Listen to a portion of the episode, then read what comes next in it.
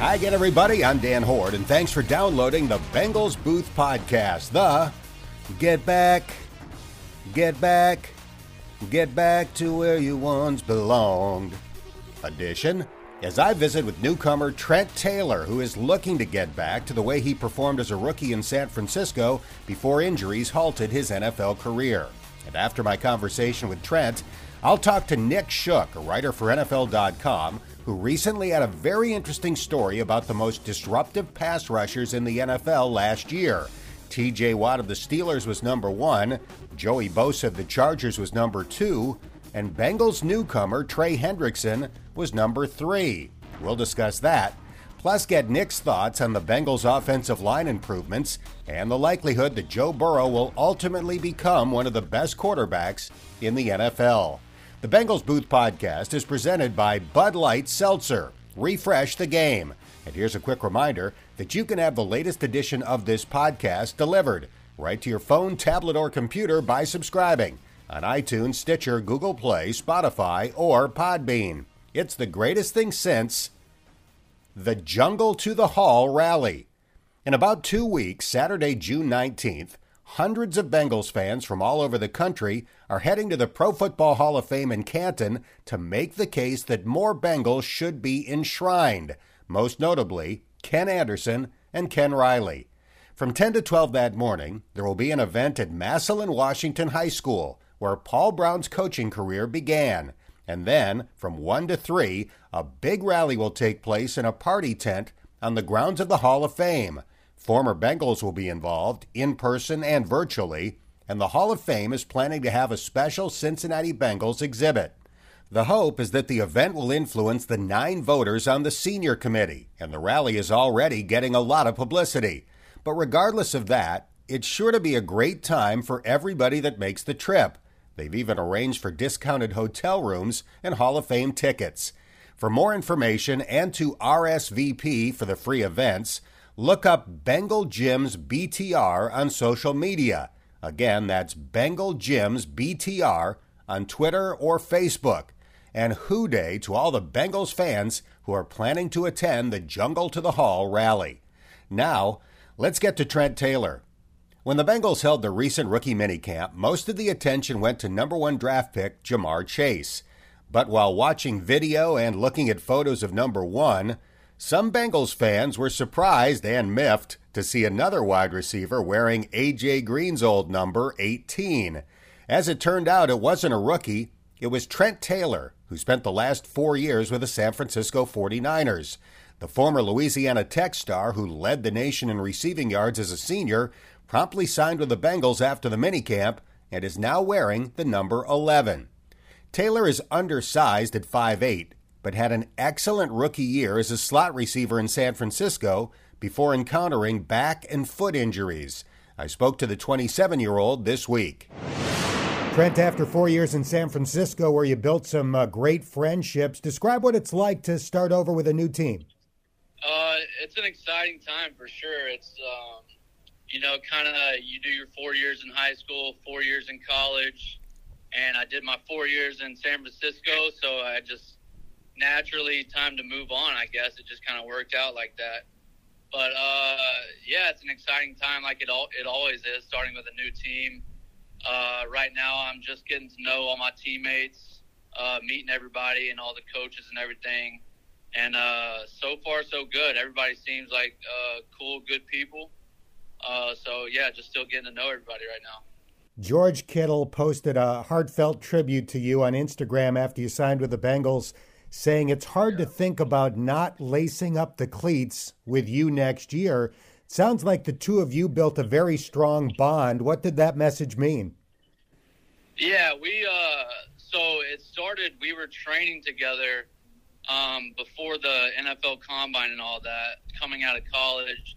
Uh, that's where we first met met each other, and uh, out there in Frisco, Texas, uh, we just became great friends. We would always like on the weekends we would go to the uh, Dallas Stars hockey games. Uh, we would do whatever, you know, we would hang out. That's when we started to become great friends. And then um, we both got drafted to the 49ers. Uh, he was the early fifth round pick, and I was uh, the late fifth round pick. So it was, you know, an instant like we FaceTimed each other, screaming and yelling, hmm. and uh, so yeah, all of our time in San, San Francisco together, we were roommates, um, and just like continued to grow as great friends together. Um, you know, I was in his wedding. He's going to be in my well. I actually had a COVID wedding this past year, and he was the the one single guest that I had there with me, along with his wife uh, Claire. Um, so yeah, we um, definitely created a lifelong friendship together. Um, so it kind of sucks to be able to, to to have to leave friends like that, but you know it's it's it's part of the game, and you know we both have houses in Nashville now, um, so we'll always be friends, um, continuing on from this. His rise to stardom must be awesome for you to be that close to him. Oh yeah, it, it's it's been amazing to watch that because uh, you know after our rookie year we both had 43 catches. I think you know we tied with catches. So the bet, like I was like, I bet you like 200 bucks that you know I'll have more catches than you this year, and that's like when he actually broke the uh, tight ends all-time record for receptions, or he broke the uh, the yards record, I think, not receptions. But that's when he like completely started going off, and I was like, "Ooh, I kind of regret regret doing that." But uh, yeah, it's been so much fun watching him uh, progress and just become the the big superstar that he is these days. Did he hold you to the bet? Yeah, I paid him for it. Paid him for it. yeah. We're talking to uh, Trent Taylor. So you mentioned 43 catches as a rookie. You got off to a great start, and then the injuries kicked in. What have you had to overcome? you know, rookie year went good for me. Um, I had I had back surgery going into my second year. So my third year, um, training camp, I fractured my foot, and uh, I was only supposed to miss like one or two games starting the season. But then uh, there's an, an, infection in my foot. Um, so my foot got infected, which caused me, which they only thought it was going to like take three or four more weeks, but it actually ended up being um, I missed the whole season um, because the infection in my foot. It was like really hard for them to get it out. Um, so a bunch of surgeries happened um, for them to make that happen. Um, so I literally like the whole season I was just sitting on the couch uh, with my foot, you know, trying to get it um, back healthy, getting the infection out of it. Um, and that's when we went to the Super Bowl. So it was, it was, it was a super tough year for me just to have to sit back and watch my guys go to the Super Bowl without me when it was like something that was out of my control, which is like an infection in my foot. You know, it, would be different if it was because like I injured myself playing football, but um, just the fact that it was like a doctor kind of messed up my foot a little bit, and that's the reason that it held me out. Um, that one stung a little bit.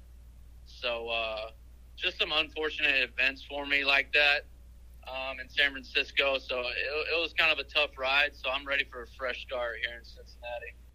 That foot injury sounds like really scary stuff. I think anybody that followed Alex Smith's leg injury knows how serious uh, an infection can be after surgery. Were you in danger right. of losing the foot or anything dire like that? No, it was nothing crazy like that. But um, it was just a like they would think that the infection was going to be clear. So then we wait a couple weeks, and then they go back and look at it again, and it's like, oh wow, it's still in the bone. Hmm. So we had to like explore a bunch of different methods. Um, I had a, I had a PICC line in my arm, um, injecting myself with um, antibiotics for six weeks, I think. Wow. Um, so that yeah, that was just a miserable time dealing with that. But um, yeah, nothing like what Alex Smith was dealing with. That, that's that stuff's a whole another level. We're talking to Trent Taylor. So you signed with the Bengals after getting a tryout at the rookie minicamp a few weeks ago, and it was interesting because there were 22 players there, and you were the only one with real NFL experience. Did it feel a little bit strange? And did the rookies know that you were an accomplished NFL vet? Uh, yeah, it definitely felt weird. Um, like you, you can kind of tell just like talking to guys and working out with guys, um, guys who you know know how the league works and guys who are uh, completely new to it. Um, but I don't think I don't think anybody really knew that I was a veteran. Um, because like towards the end when we were catching punts, it got brought up somehow, and everybody was like, "Oh, dang! Like you you used to be with the 49ers?" Like, oh yeah, yeah, I, have done this before, man. But uh, but yeah, it was uh, it was a definitely a different time for me. You know, something I've never experienced having to you know travel around and like try out for a team like that.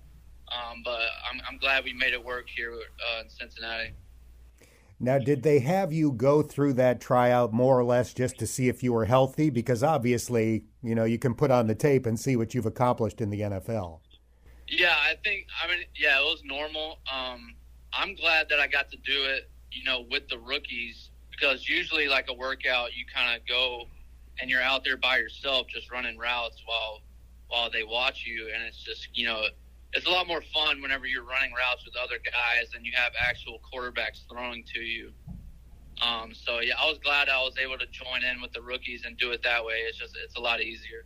Now the other thing that caused a bit of a stir was the fact that you were wearing AJ Green's number 18. You switched to number 11 after signing with the Bengals, but were you amused or annoyed by the outrage that people seem to have? Oh, it, yeah, it was pretty funny, honestly. Like I never even thought about it. I just, you know, once it was over, I guess they like posted pictures of me wearing 18 at the rookie mini camp, and um, I just opened up my Twitter, and there's like all these people who are so angry with me for some reason. I'm just like so confused. But I mean, AJ Green's, I mean, he's the man. He's a, he's a complete baller. So, you know, I understand where they're coming from. That's that's how fans are. Um, it is what it is but um, I definitely knew not to keep number 18 on my chest. That was, I knew that one for sure. Well, 11 looked good at practice last week. Uh, we're talking to Trent Taylor. The Bengals lost Alex Erickson in free agency, and he's had the role the last few years of being kind of a backup slot receiver to Tyler Boyd, and then obviously the primary punt returner. And you have performed those roles in the past for San Francisco. Do you see this as kind of a natural replacement for the job he had? Uh, yeah, I feel like that that could easily become my role. Um, I think I proved myself as a perm returner, uh, a guy who can um, get the job done in this league. So, um, I mean, I obviously got to go prove it every day, but um, yeah, I feel like that could be um, a good role for me. And obviously, uh, TB Tyler Boyd is a I mean, he, he's a great athlete and a, a, a baller, obviously, um, in that F position. So, uh, yeah, we'll see what happens with that. But um, the offense here is a lot is a lot better for me, you know, for a guy like me, because in San Francisco we had Kyle Juszczyk at tight end, which would take, or uh, at fullback, which would take a lot of time from that third receiver spot um, which uh, Juice, he's like obviously a baller at fullback and can do a lot of things for your offense. Um, but we don't have a fullback here at Cincinnati, which is good for that third receiver. Um, you know, a lot more opportunities for guys like me um, to come into the game and make play. Yeah, no question. More three receiver sets than any other team in the NFL over the last couple of years. What stood out like to you? It. Yeah, what stood out to you about the wide receiver group in the first few days of OTAs? My parents asked me about it, and I told them I said we might have the best receiver group in the NFL. I believe if if obviously uh, you know Ja'Marr Chase can come in and be um, a baller like he did all throughout his college years, which I believe he definitely will. Um, we're looking at like a pretty lethal group at receiver, so I'm just I'm excited to be a part of it and to um, get this offense rolling. Does the possibility of playing with Joe Burrow excite you? Yeah, obviously, you know, you you, you uh, watched him his rookie year, and uh, he he obviously has what it takes to be a baller in this league uh, for a long time. You know, he's got the right mentality, and uh, yeah, so I'm excited to work with a guy like that, and uh, you know, just the the fire that he brings to the game is something that isn't normal as a quarterback. I don't think. Um, so yeah, it's going to be fun playing with him for sure. In December, the Bengals host your former team. Have you given any thought to what it'll be like to line up against the 49ers? Yeah, I'm, I'm really excited about that one. I've already uh, joked with, you know, the strength staff over there and some of the coaches. I say if I score a touchdown, I'm I'm throwing the ball at you on the sideline. but uh, I mean, yeah, I'll definitely you know have a nice little chip on my shoulder for that one. Um, hopefully, I ball out and get to shove it in their face. But um, I mean, it's all love at the end of the at the end of the day. I, I respect all those guys over there. Um, Kyle Shanahan, John Lynch, the whole um, the whole coaching staff. They're all great people, and I, I, definitely appreciate everything they did for me in my time there. So uh, it's all love at the end of the day. All right, last thing for Trent Taylor. I was glancing at your bio, and you were a great all around athlete in high school. That's not all that unusual for an NFL football player. But in your case, did you really take up tennis as a high school senior and make it to the state doubles final? Yes, that that is true. Um, yeah, we so me and my quarterback, and you know we were both just natural athletes ourselves. Uh, Dakota Duron is his name, but uh, you know we always played tennis for fun. We're like, dude, senior year, like let's just join the team. It'll be a blast. And so uh, we were doubles partners together, and we made it all the way to the to the state championship match. You know, we we beat everyone throughout the state tournament, made it to the finals, and got beat um, in the championship game. Which I think we, I think the whole tennis community like hated us so much because we were known we were known as like the two football guys because you know uh, we just went to the state championship in football that year, and so everyone knew us pretty well, and. Um, so yeah, we were known as like the football guys. That's what everyone knew us as at the the state tennis tournament. And uh, you know, we kind of had we had a little edge about us. You know, we would talk trash. You know, poor kids in tennis. You know, they ha- probably haven't seen much of that, but uh, we we talked trash to a lot of them, and I think we got in most people's heads. I think that's why we won most of the games, honestly, which was probably like not nice at all, but you know, that's how we were. We were just out there having fun with it, and yeah, and made it all the way to the state. So I mean, I I enjoyed the hell out of that. It was, it was a good time. The football guys crashed the party. Is is there? Yeah, yeah, they didn't like it. They didn't like it at all. Is there footage of that on YouTube or, or somewhere where people can see it? I I don't know. Honestly, I don't think so. I don't think there's anything online of that. I might I might need to find some videos and post them for y'all. That would be very entertaining. Hey Trent, yeah. this was gr- this was great. I really appreciate your time. Welcome to Cincinnati, and we look forward to watching you play. All right, yeah, thanks for having me. I'm looking forward to it. The Bengals Booth podcast is presented by Bud Light Seltzer. It's light and refreshing with a hint of fruit flavor. Last week, there was a story on NFL.com about the top 10 pass rushing disruptors in the NFL last year.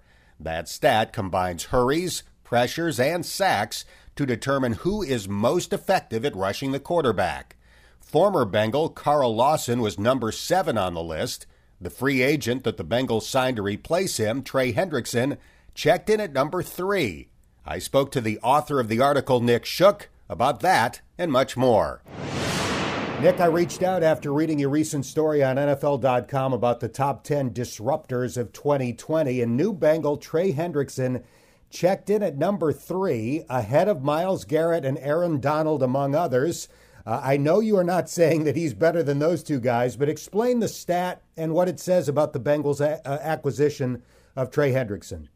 Well, I know you're not. You, you I know that uh, you know that I, I. I'm not saying he's better, but I would like to inform all of Twitter that because they think otherwise when they just see a ranking next to these names. Um, well, the thing with with Trey Hendrickson that that put him so high on this list was the fact that you know he got home. And when I say that, I mean, you know, on his pass rushes, he was getting to the quarterback and bringing him down. He wasn't just getting close and maybe pressuring him or causing a, a hurry or anything like that.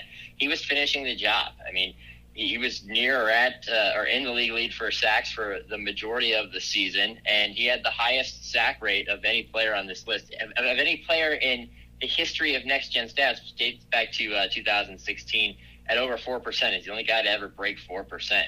So, you know, I think that you're getting a guy who ideally replaces somebody you lost also on this list, and Carl Lawson ended up in seventh.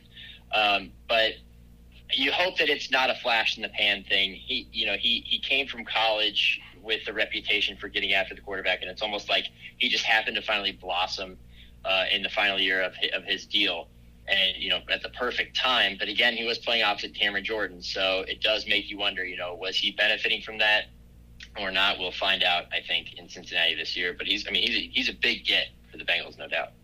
We are talking to Nick Shook from NFL.com. Let's talk about the Bengals pass rush in general because it was pretty anemic last year. Last in the NFL in sacks, 29th in pass rush win rate, according to ESPN. They signed Trey, they signed Larry Ogunjobi. Uh, they've got DJ Reader coming back from injury. They drafted four defensive linemen, including Joseph Ossai in the third round. What do you think of the group and the likelihood that the Bengals pass rush will be much improved? Um, you know, I, I, think even having guys healthy um, would help you a lot. I think you know Geno Atkins and, and, what was going on with him in the last couple of years didn't really help him either. So I'm a big fan of Larry Ogunjobi uh, from the, his time with the Browns. I got to know him fairly well when I worked for the team, and I, you know I love his approach. Uh, he's a very hard worker. He's an under the radar guy who you know he makes some plays here and there that, that might catch somebody's attention and then maybe set the expectation a little too high and then they get disappointed. But that's not the type of player he is. He's not you know he's not your Warren Sapp interior rusher. He's just going to break through and sack the quarterback. But what he's going to do is cause problems. He's rarely going to get pushed back. He's going to jam up the middle despite not being 330 pounds or whatever. So he's going to be effective in there, and I think he works really well in tandem. And I think DJ Reader's going to help out with that uh, you know, provided that he can come back healthy after missing most of last year. And you know, Hendrickson, we already talked about, um, and and I like Joseph Ossai. I do. I thought that he got drafted later than I expected. Uh, raw in the fact that he was an inside linebacker at Texas before making a position change and, and clearly becoming, you know, the edge that he was supposed to be. You know, he's a little stiff in the hips. He doesn't quite have that natural bend yet but I think it's great value for the Bengals. And, and if they give him a long road, he could become a very productive player. He's also not somebody that you're going to have to immediately rely on. So, uh, overall, what I learned from that draft and from this offseason with the Bengals, at least on the defensive side of the ball, is they acknowledged that they were weak in the trenches and they needed to get better because what can you do if you can't stop the run? Not much. So hmm. um, it, it, it's it was an encouraging offseason for them. All right, speaking of the draft, there was a heated national debate before the first round. Should the Bengals give Joe Burrow another weapon, Ja'Marr Chase, or improve his protection with Penei Sewell? Where were you before the draft, and what do you think about what the Bengals did after the fact? Well, my background is in offensive line, so I was leaning towards Sewell because I think Sewell is is um, potentially a generational tackle. I mean, the, the kid's super impressive. He was coming out of high school, going to Oregon you know, routinely when you pull up his clips, you're seeing him block one or two guys a play. Um, sometimes he takes them on at the same time, but I do understand um, the, the, the allure of the receiver and, and of Ja'Marr Chase, who was fantastic when he last played football, which was with Joe Burrow at LSU two seasons ago. And and I understand, you know, you're replacing a, a, a role, you know, owned by AJ Green. You've got Tee Higgins coming back after a very impressive rookie season and you still have Tyler Boyd as well, who I think is another under the radar guy who could, you know, really explode. I think in the right uh, set of circumstances. So you combine all of that, then yeah, adding Ja'Marr Chase makes sense. You have a trio of receivers, and, and you can't overlook any of them. It's going to give nightmares to all the opposing defenses. Not to mention you have a rushing attack led by Joe Mixon that's that is formidable. So I do understand going for the weapon over the tackle. I just think that I always personally prefer to invest in high quality offensive linemen because provided they can stay healthy, that's something that you don't have to worry about for five to ten years, and and you can't put I think a price on that. But I think they were in a great spot either way to to get a, a prime time player in either Sewell or Chase, and I think they'll be happy regardless. In the interest of full disclosure, I was also in favor of Penei Sewell before the draft, but at the end of round one, when I looked at the available linemen left in comparison to the available wide receivers left, I think the Bengals got it right. I, I would agree. I would agree. Um, you know, it's funny because the year prior we had spent so much time talking about how strong the receiver class was, and then you saw them flying off the board at a faster rate this year.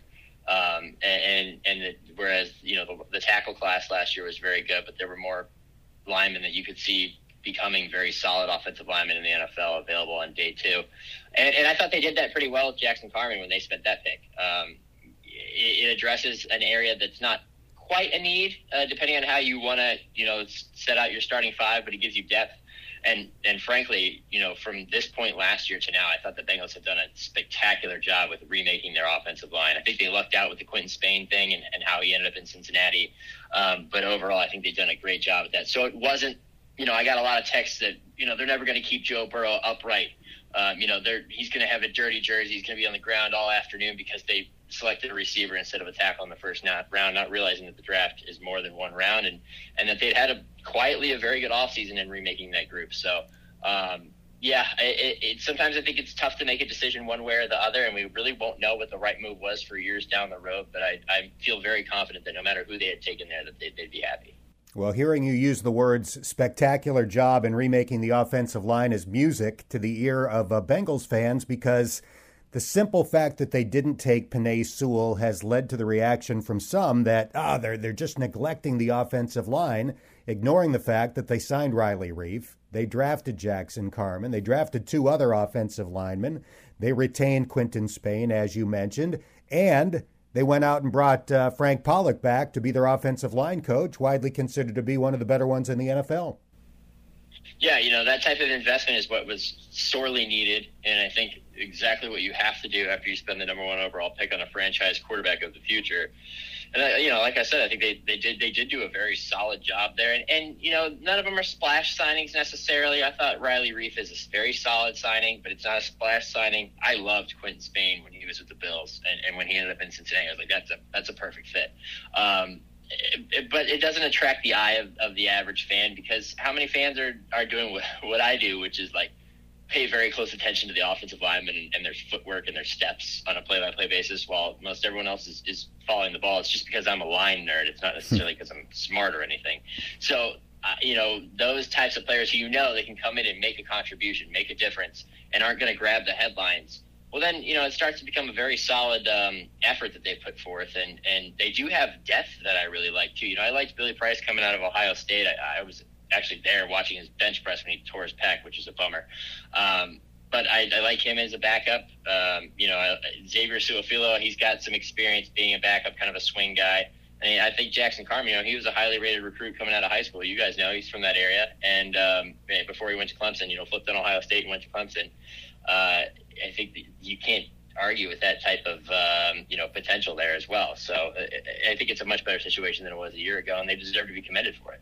We are talking to self-proclaimed line nerd Nick Shook from NFL.com. You can follow him on Twitter at the Nick Shook, S H O O K. You do a lot of work with uh, next gen stats for NFL.com, and you teased recently on Twitter that you're going to be writing about the top 10 coverage guys from last season uh, sometime this month. And there was a graphic that accompanied your tweet that showed that Bengals cornerback Darius Phillips ranked third in the NFL last year in something that uh, Next Gen Stats calls ball hawk rate. I also saw that they tweeted out that he ranked fourth in the NFL in tight window rate, uh, meaning he is forcing tight windows. Is Darius Phillips underrated?